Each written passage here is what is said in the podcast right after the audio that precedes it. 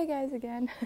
Sorry, a friend was kind of went into the um, uh, into the gym and she kind of scared me, so I had to um, pause the whole podcast for a second. Right now, I'm uh, on the um, fourth floor of this very cool hotel, four star Superior Hotel and the view is amazing. Right now, for me, it's like more like mm, norm these days.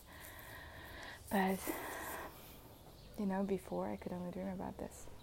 And actually, this is a job I wanted because, as some of you might know, who's been following me longer than just this episode, I got fired from my last job last. When was it?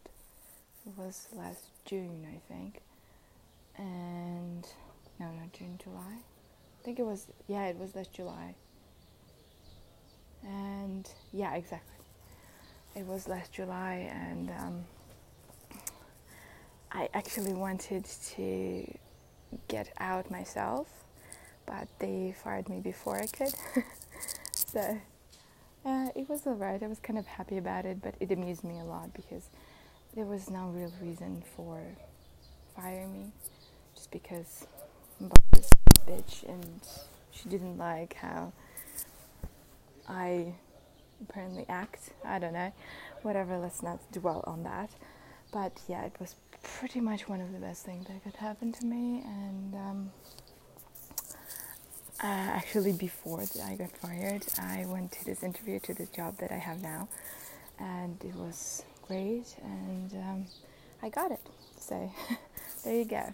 But last year, after I um, got fired, I went to leave. The same day I got fired, I had to pack my stuff basically and leave, which was ridiculous because uh, seriously, I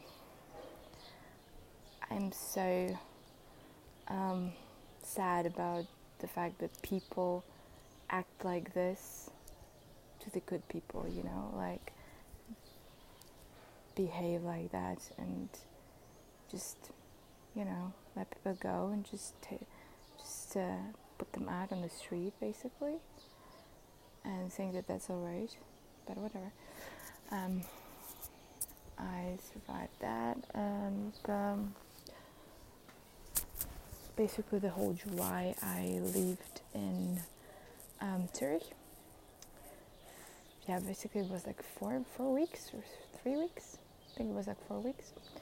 I lived in Zurich, and um, it's about the time when my really cute uh, dating story began, and yeah, I kind of remember it with great warmth, and it was quite an amazing time for me. Uh, although I basically wasn't working, I lived in the most expensive city in the world, pretty much. Definitely in Europe. Um, and yeah, I was basically spending money all the time, just going around.